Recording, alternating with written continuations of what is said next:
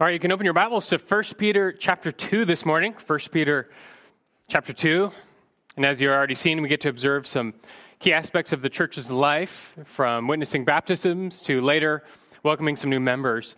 And these are important parts of the fellowship of a local church. And on Sundays like these, I like to give a message from the Word about the church itself. As church life is front and center, it's just a perfect opportunity for us to be reminded and instructed of the church's privileges and purposes. And that's what we get from 1 Peter 2 9 through 10. We only have time for a shorter message this morning, but it's, it's still just enough time to glean the privileges and the purpose of the church. I mean, as the church, those called of God, we've been granted many great privileges. These come with a purpose, and we better not lose sight of that. Let me try to understand the concept of great privileges being given for a purpose. Just think of judges, for example. We as a society give a class of people called judges a huge amount of power and privilege. They have this privilege to interpret and apply the law. They don't sit above the law, but we entrust them with the privilege of judging right and wrong. They even have the power to sentence someone to life in jail or even death. With this great power and privilege, though, comes purpose. Why do we as a society give judges their position? Well, it should be so that they can uphold justice and equality, that they can defend the weak and innocent, that they can punish the wicked. And all of the, the great privilege that comes with their position has a, a key purpose. Sometimes, though, judges lose sight of their purpose and their power can go to their head. An LA County judge was removed uh, years back for an abuse of power. So a woman came into court challenging a seatbelt ticket and she claimed that she wasn't even the motorist who was pulled over. It was all big mix up in understanding. But the judge was convinced she was lying, so he had the bailiff jail her. Never read her charges, her new her rights, never read her, her ability to appeal or right to an attorney. She just sat in jail for two days until another judge heard the case and released her because she was telling the truth and is a malfunction of due justice or due process.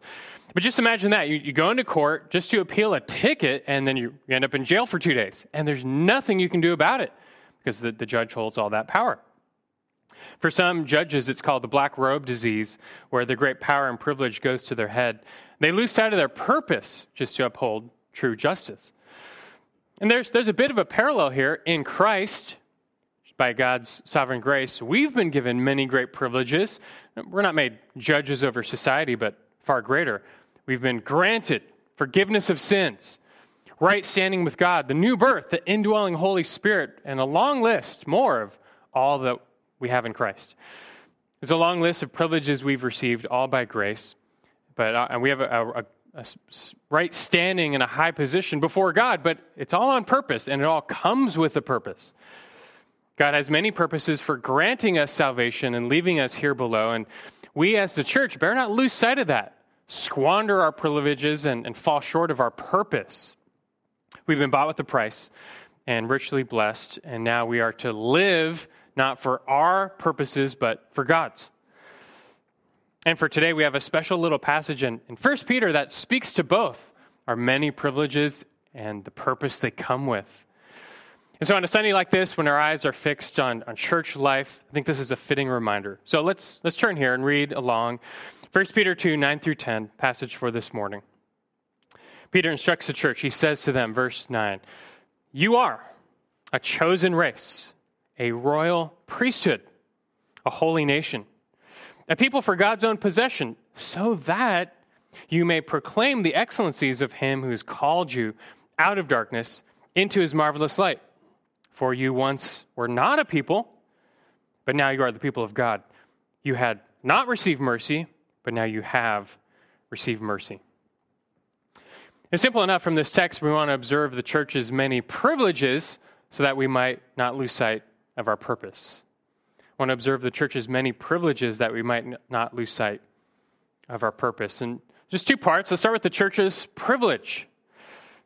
And Peter, speaking to believers here in the church, he rattles off five key privileges that we have in Christ. This is not an exhaustive list, but it, it's a potent list. I mean, if you know Christ today, you already have been richly favored by God.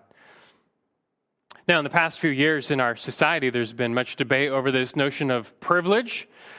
Some argue that certain classes of people inherit privilege at birth and therefore have all these advantages in life. And sometimes I think we all say that's probably true, but to pass judgment on a whole class of people as privileged under such general terms is largely nonsense. But that being said, Scripture does define a whole class of people as privileged, spiritually speaking. The Bible teaches that if you're a Christian, you are privileged. Now, not societally, in, in society, many times being a Christian comes at the cost of advancing in society, but, but spiritually, in God's eyes, you are greatly privileged just by virtue of your birth. Not your first birth, your second birth. Just by virtue of being born again, you automatically inherit a lot of privileges. This is a case where every single person who truly belongs to the church, the, the people of God, is blessed and privileged by God. We can't boast in all of our all that we have. It, it all comes by God's grace, but God gives us all of these blessings here below for a purpose. We need to get this right, make sense of this, and live in light of how richly blessed we are in Christ. So let's just start here. We're going to survey the five privileges Peter highlights in this short passage in verse 9, starting there. He starts with number one You are a chosen race. That's our first privilege. You are a chosen race. So we're translated race. Genos can be translated in many different ways, but the idea of race in Scripture really groups people more according to a common ancestor or common heritage. Today, human race is defined as a group of people with certain common features that distinguish them from other groups of people. Anthropologists say that there are three main races Caucasian, Asian, and black. But what actually separates these races is rather superficial. And today, scientists have found that these different races, which historically have been so separate, they actually have 99.99 plus percent of identical genetic code. The actual differences between races are minuscule. But mankind has taken something like skin color and made it a main source of division. Now, even if everyone on the planet looked the same, there, man would still find some reason to divide. It's just the nature of sin. You know, man plus sin does not equal unity. But the fact that not everyone on the planet looks the same, man's superficial division has been extreme throughout world history. Some estimate there are over 24,000 ethnic groups in the world, it's only about 200 nations, so that's quite a lot of further subdivision.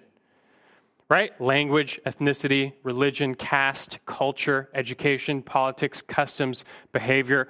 Man will subdivide over just about anything. But do you see what God is doing with this thing called the church? Something pretty amazing. Peter calls us here a chosen race. That might raise a question like, how is the church a race? Which, which is the chosen race? Which one's he talking about? Have you seen the demographics of the church universal? It's people from all races. So, how is he calling the church a chosen race? What, what race is he talking about?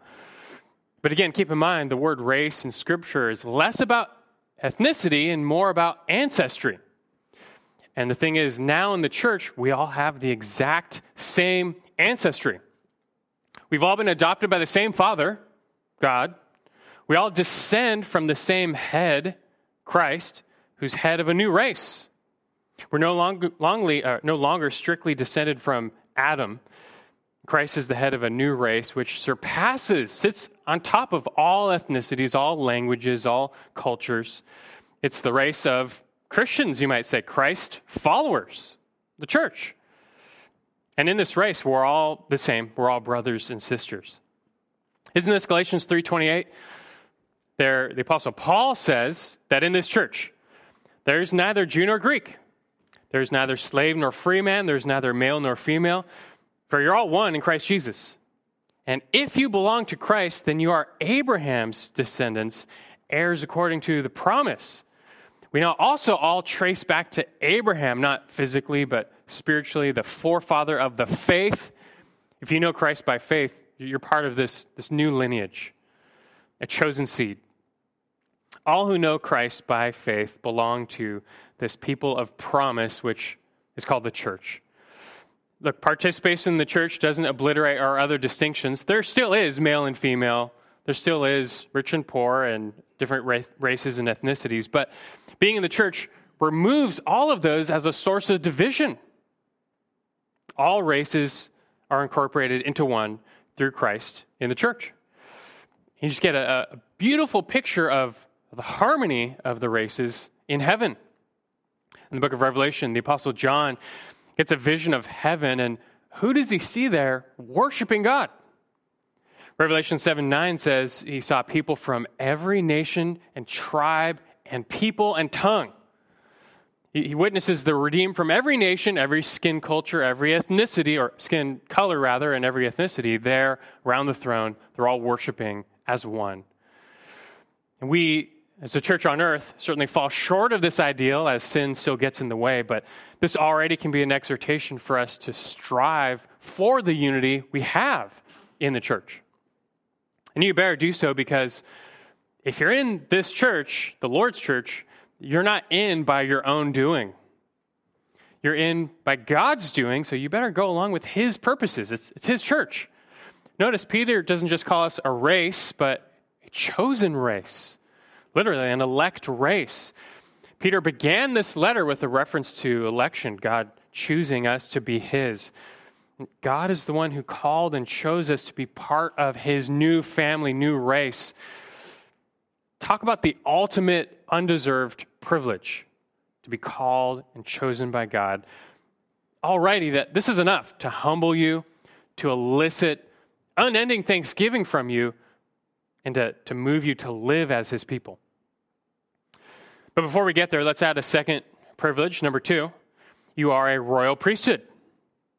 Just pacing along verse 9, you are a royal priesthood. This is interesting. When was the last time you thought of yourself as a priest? Have you ever thought of yourself as a priest? Probably not. This verse and others tell us you are. What does that even mean? You know, for most, most Christians today, when, they think of a priest, they, they just can't help it. The first image that comes to their mind is that of a Roman Catholic priest, just pervasive in many cultures. And the Roman Catholic priest, he's a celibate, holy man who wears a uniform and lives to administer the sacraments of the church. But that notion of priesthood is 100% absent from the New Testament church. There's no notion of that priesthood at all. Rather, the priesthood in Peter's mind is going back to the Old Testament priesthood of the Jews. And just think about this what was the main privilege of the priesthood in the Old Testament? It's the fact that they could draw near to God, they could come close to God. Israel's worship was always centered on a temple or tabernacle, the presence of God, but only the priests could enter that place. If you're just an average Jew, you, you couldn't even enter the place of God. And even then, God's greater presence was associated with the mercy seat sitting atop the Ark of the Covenant, which itself was located in this inner chamber called the Holy of Holies, separated by a veil, and not even the priests could go into that place. No priest was ever allowed into that inner presence of God, except the high priest once a year. But when Jesus died on the cross, that the veil separating the Holy of Holies was torn into. In Christ, the way to God has been opened. And even more, Christ then made his people priests all of them. If, if only holy priests are allowed into God's presence, well, he's just going to have to make them all holy priests. And that's what Scripture teaches he did. Revelation 1 6 says, Jesus made us to be priests to his God and Father. Just literally what it says. He made us to be priests to his God and Father. And what that means is that we now have the privilege from the greatest to the least to draw near to God's very presence. And here Peter adds, We are a royal priesthood. We're not just a race, we're a chosen race. We're not just a priesthood, we're a royal priesthood, which means we belong to the king. In the ancient world, kings had their own regiment of priests to lead them in worship and to serve. The royal priests serve God and king, and this fits our bill. Christ is the king, he's the high priest, but he's made all believers to be priests in his kingdom, to serve him and even to rule with him. Revelation 5:10 says of the church, it says, "You have made them to be a kingdom and priests to our God, and they will reign upon the earth." So, consider now this the second prof- profound privilege that we probably never ever think about. I, I imagine for a lot of you, you never consider your privilege that's been given to you if you know Christ. You're a priest. Not in the sense you think of it. This is another point of contention we would have with the Catholic Church. The New Testament never prescribes a class of clergy known as priests who alone are allowed to draw near to God. You don't need a human priest anymore. If you know Christ, He's made you a priest. And Christ Himself is the only mediator between God and man. And in Him, now you've been granted total and complete access to the presence of God. He's given you the indwelling spirit for that very purpose. So, is this something you, you take for granted? Do you fail to appreciate this privilege? And as we'll see later, live in light of this privilege. Again, we already get a glimpse here of the purpose just inherent in this second privilege. If you're granted the privilege of priesthood, that, that probably means God expects you to function like a priest. And what was the main job of the Old Testament priest? It was to offer sacrifices. That's their main job. And that's what God wants you to do now. Didn't Peter just say that back in verse 5? I know we haven't looked at these verses, but go back to verse 5 of chapter 2. He says, You also, as living stones, are being built up as a spiritual house for a holy priesthood to offer up spiritual sacrifices acceptable to God through Jesus Christ. As priests now, we no longer offer up the life of some animal to the Lord. We offer up our lives to the Lord on the altar. God saved you, and as a result, you should now happily be devoting your, your whole life to His kingdom, His purposes, as part of the privilege of priesthood. So, are you doing that? Third privilege now, you are a holy nation. Third, you are a holy nation. And with this third one, Peter continues to draw off of Old Testament imagery.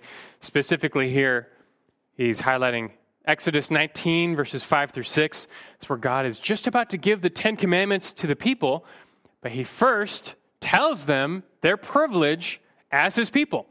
Exodus 19:5 says, "Now then, if you will indeed obey my voice and keep my covenant, then you shall be my own possession among all the peoples, for all the earth is mine.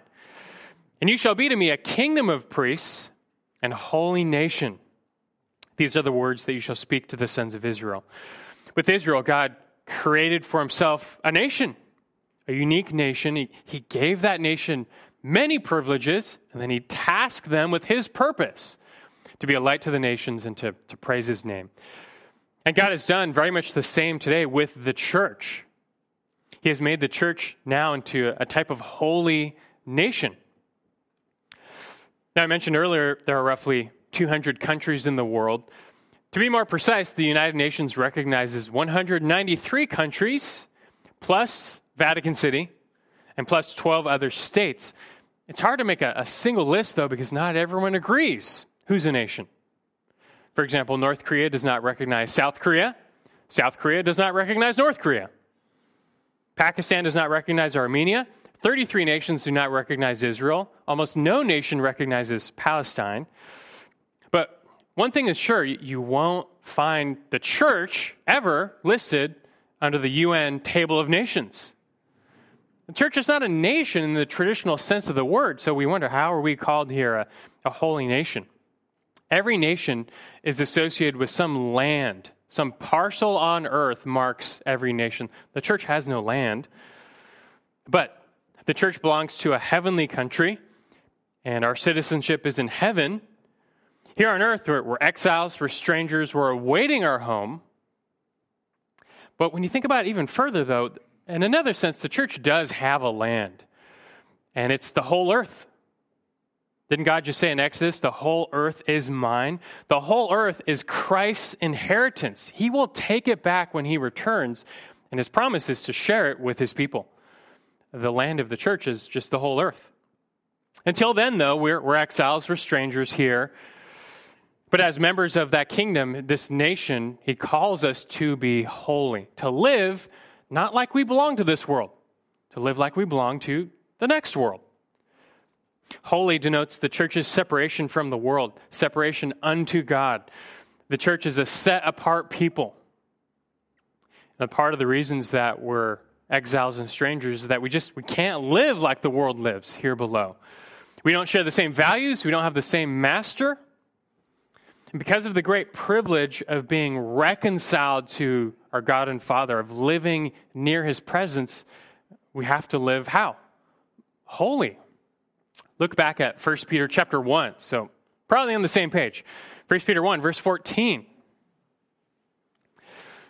He says, As obedient children, do not be conformed to the former lusts which were yours in ignorance, but like the Holy One who called you, be holy yourselves also in all your behavior, because it is written, You shall be holy, for I am holy.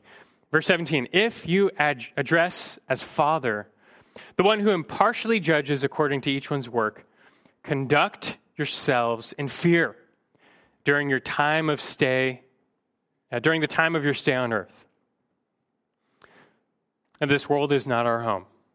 But while we're here, while, while we're stuck here, our privileged position should translate into holy living. That is how God wants his people to be known, not by language, not by skin color. He wants his people to be known by holiness, for that is how God is known. Now, two more here. Number four, you are a possessed people. You are a possessed people. Verse 9, it says, We are a people for God's own possession. We're possessed by another. This also draws off of Exodus 19.5 and, and also Deuteronomy 7, verse 6. I'll read that. As God to Israel, he tells them, You are a holy people to the Lord your God. The Lord your God has chosen you to be a people for his own possession out of all the peoples who are on the face of the earth. God possesses for himself a unique, distinct people which he has acquired with a price. And what was the price? The purchase price of this people enslaved to sin. He bought them back, redeemed them with the price of the blood of his own son. We just read 1 Peter 1:17. What's the next verse? Again, go back to 1 Peter 1:18. It says, "Knowing that you were not redeemed with perishable things like silver or gold from your futile way of life inherited from your forefathers, but with precious blood." as of a lamb, unblemished and spotless, the blood of Christ. Revelation 5 9 adds that Jesus purchased for God with his blood men from every tribe and tongue and people and nation. So we, we've been bought with a price as a special people for God. And this is just another monumental privilege. This is something you want. You want to be possessed by God, you want to be ransomed or redeemed. Because this comes with other things, like we've said forgiveness of sins, redemption, reconciliation, eternal life, your soul's satisfaction. You're never truly free from sin, that is, until you're bought and enslaved to Christ by faith in Him. This becomes all the more special as you read the beginning of verse 10. Jump down to verse 10. This is 1 Peter 2, nine, uh, 2 now, verse 10. He goes on and says, For you once were not a people, but now you are the people of God. This once was true for Israel, and this will be true for Israel again. National Israel has been cut off from God in unbelief, but they will be regathered. Now, speaking of Israel, though, we're meant to learn from their failed example. Back then, God made them his ethnic people. They were a, a literal, holy, chosen nation. And he gave them so many other privileges his word, his covenant, the priesthood, so forth, the temple. They had all these privileges, and they were meant to use them for what? For this purpose be a light to the nations, to proclaim his name. But Israel totally failed in their purpose because they forsook their privileges, went after other gods. And as a result, God disciplined the nation, hardened them in unbelief. Her privileges were revoked and given to a new people, the church, which is not an ethnic people. I mean, the church is the redeemed of all the nations, all ethnicities. And this was always God's plan. Only now, though, for us, through a better covenant, a new covenant, through Christ being indwelled by the Spirit, we can actually fulfill God's calling. It's true in a sense that the church has replaced the function of Israel because God now is working through the church to minister the gospel, to be a light to all the nations. We must add, though, that we believe there are certain unconditional promises and privileges God gave to national Israel, and the church does not replace those.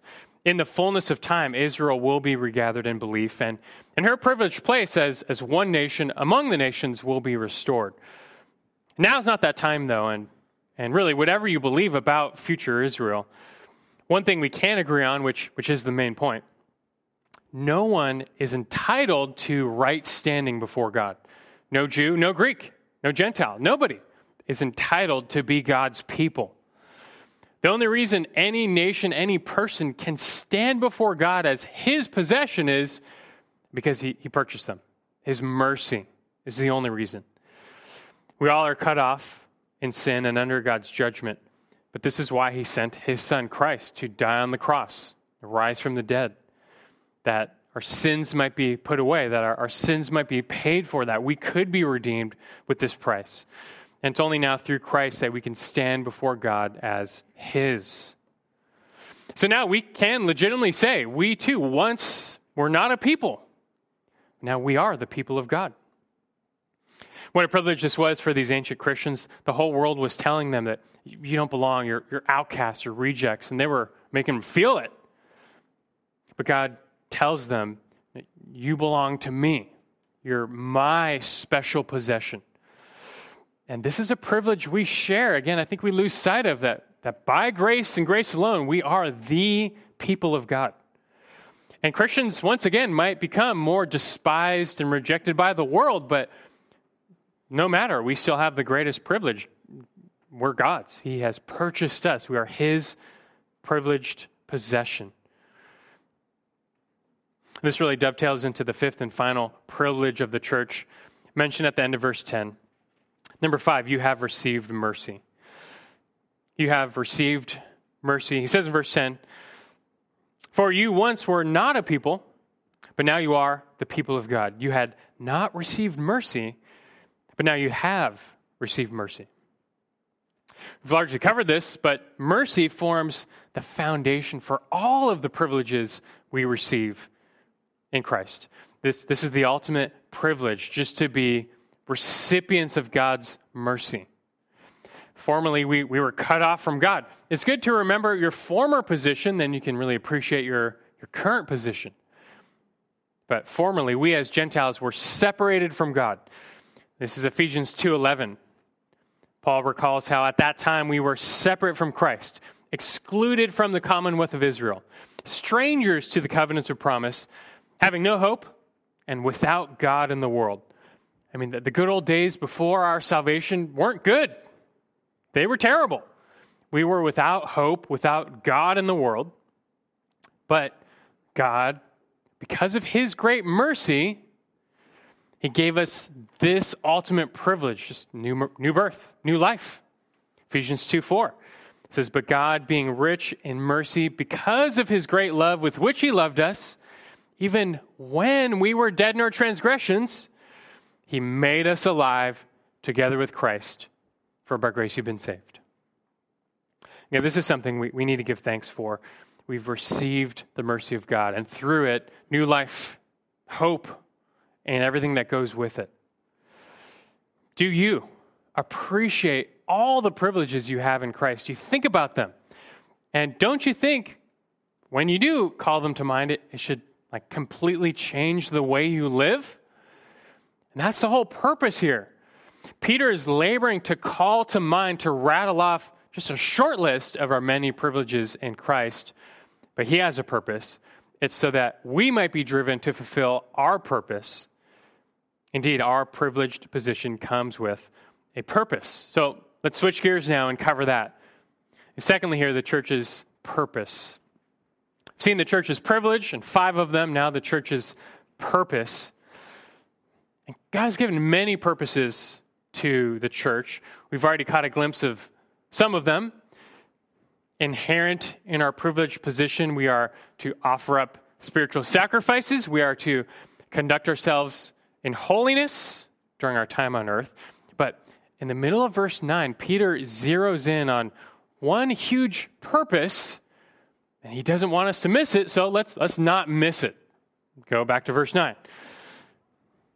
He says, You're a chosen race, a, ho- a royal priesthood, a holy nation, a people for God's own possession, so that you may proclaim the excellencies of him who has called you out of darkness into his marvelous light.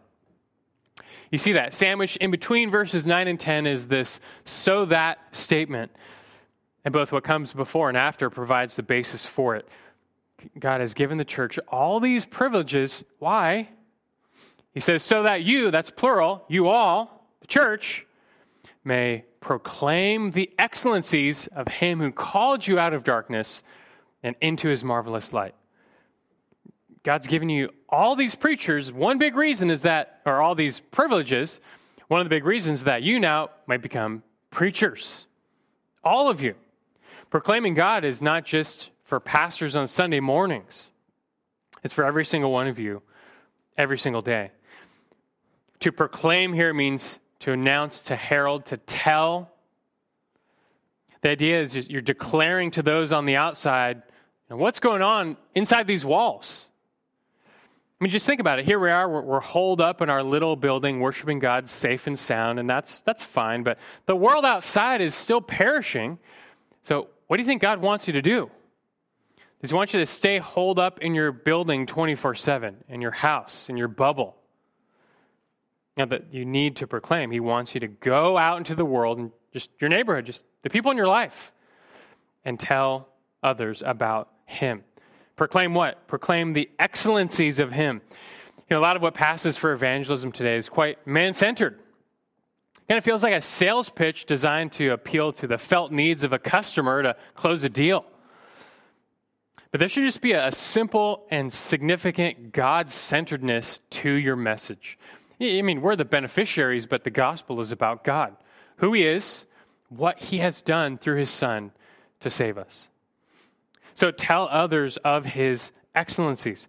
Tell them of God's perfections, his holiness, his love, his justice, his mercy. Tell them of his mighty deeds, creation, judgment, redemption, salvation. Tell them about God. You're going to be declaring his excellencies for all eternity. He wants you to start now. People naturally talk about what excites them. It's just our nature. For example, a new trailer came out for a new Spider Man movie, and online you'll find all sorts of people talking about it, making videos about it. Why? It's because it excites them. I'm telling you about it, it kind of excites me. Look, looks pretty good. but look, from our children to our accomplishments to vacations to life events, we just we naturally want to tell people about what excites us. And that's not wrong. But the point here is that, that God should be your greatest delight. I mean, especially having been given all these privileges, having tasted and seen that the Lord is good, you should naturally want to talk about Him. Naturally, God should be just so great in your eyes, such a significant part of your life. You just you can't help yourself, but and just keep kind of bringing the conversation back to Him one way or another. Just what you want to talk about the most. You're excited to share the excellencies with believers in fellowship, even with the lost in evangelism. There is one difference, though. You know, talking about your favorite movie is not going to get you persecuted or fired from your job or disowned from your family. But talking about Jesus might. And people might not care about the latest movie you want to share with them, but they're not going to hate you over it. But that's not always the case when telling others about the Lord. Still, our love for God and our love for the lost compels us. God has privileged us for this purpose. So even, even in the face of the fear of men, we just we can't be silent. Romans 10:13 says, "Whoever will call on the name of the Lord will be saved." But how will they call on him in whom they've not believed? How will they believe in him whom they've not heard? How will they hear without a preacher? People need to hear the gospel preached. It's God's ordained means of salvation. And guess what? Just as Jesus made all of his people priests, he also made all of them, in this sense, preachers. Yes, some may be gifted expositors of the word to lead a, a, local church, but all disciples are called to make disciples by sharing the gospel. And so, are you, are you doing that? Are you fulfilling your purpose? We got the chance to hear some testimonies this morning with the baptisms, and that, let's just say that that's a wonderful way to proclaim the excellencies of God. Just use your own gospel rich personal testimony. I mean, isn't, isn't that what 1 Peter 2 9 is all about? What are you doing? You're proclaiming the great God who, who called you out of darkness, called you into his light. You, you've seen it. You're telling others. You should resonate, uh, resonate with this experience of being called from darkness to light. And, and look, people can't argue with that. They can't argue with your personal testimony. Testify to others how you yourself once lived in the darkness. You know all too well that life in the darkness. You neglected God and His will. You stuffed your life full of the immoralities and passing pleasures of the world, but your soul still wasn't satisfied. You found emptiness, discontentment, bitterness. But then God called you. You can't fully explain it. You were lost, now you're found. You were blind, now you can see. You were in the darkness, now you're in the light. One thing you know, it's, it's through this, this gospel, this good news message. The light of the good news dawned on you. God made you find your soul's delight in Him. He did that by sending His Son to die on the cross, to rise from the dead, that you might be redeemed. I mean, your sin, your rebellion had cut you off from God. You lived in the darkness as his enemy. But even still, Romans 5 8, God demonstrates his love toward us in that while we were yet sinners, Christ died for us. Testify that message to others. Now God has called you into his light, and his ways, they're no longer a burden to you. No, now you, you have tasted and seen freedom, peace, joy in your soul. Even when things go wrong in life, you can still say, It's well with my soul. I mean, that, that's just a testimony those still living in darkness need to hear. Who's going to tell them? You're just waiting for me to go share with everybody? Who's going to tell them? We've considered this morning some of our greatest privileges as believers. You're a chosen race, a royal priesthood, a holy nation, a possessed people, those who've received mercy. We could add to these five, 50 more. As a result, though, praise and thanksgiving should come from your lips daily, but so should proclamation. This was one of God's chief intended purposes in saving you and then leaving you here. Will you take his calling for granted? Will you take your privileges for granted and squander your time, your opportunities? Or will you use them? Will you be used by him for his kingdom, his glory? Just consider already who in your life right now is, is still living in the darkness. Who might you th- see at Thanksgiving dinner and go there? But who's going to show them the light? Could, could you have been called for such a purpose?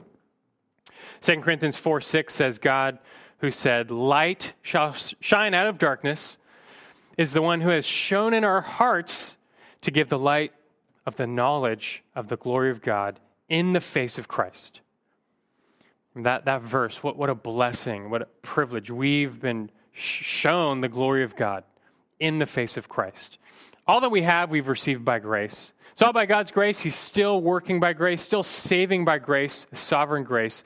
Yet He's sovereignly determined to use us, this people, the church, to accomplish His will, His purposes. So let us be convicted and be resolved to, to proclaim, to proclaim Christ, to proclaim His gospel, to live in light of all the privileges we have received. Let's pray together. Our Father in heaven, it is our, our joy and delight to recall you, your Son Christ, and all that we have received in him. We thank you for our Savior. Thank you for sending this perfect substitute to the cross that he might die in our place. Even when we were enemies, cut off in rebellion, the Savior came and, and bought us back. The purchase price of his own blood, his perfect life, that we might be forgiven and redeemed. And in Christ now, we are on top of just forgiveness, we're richly blessed with so many things. You've made us in all just your people, a special prized people to dwell with you, to behold your glory for all eternity, to live forever in the Holy of Holies. But until then, while we are still strangers and aliens on this earth, help us to, to live rightly. You've left us here until the kingdom for your purpose. And we get so worried and carried away with our plans, our purposes.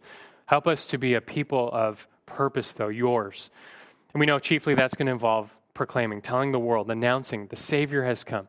So convict us this morning, embolden us to overcome the fear of man. May we just be those who proclaim, who share in love that the Savior has come. All to your praise, your glory, and our own joy and good. It's in Christ's name we pray.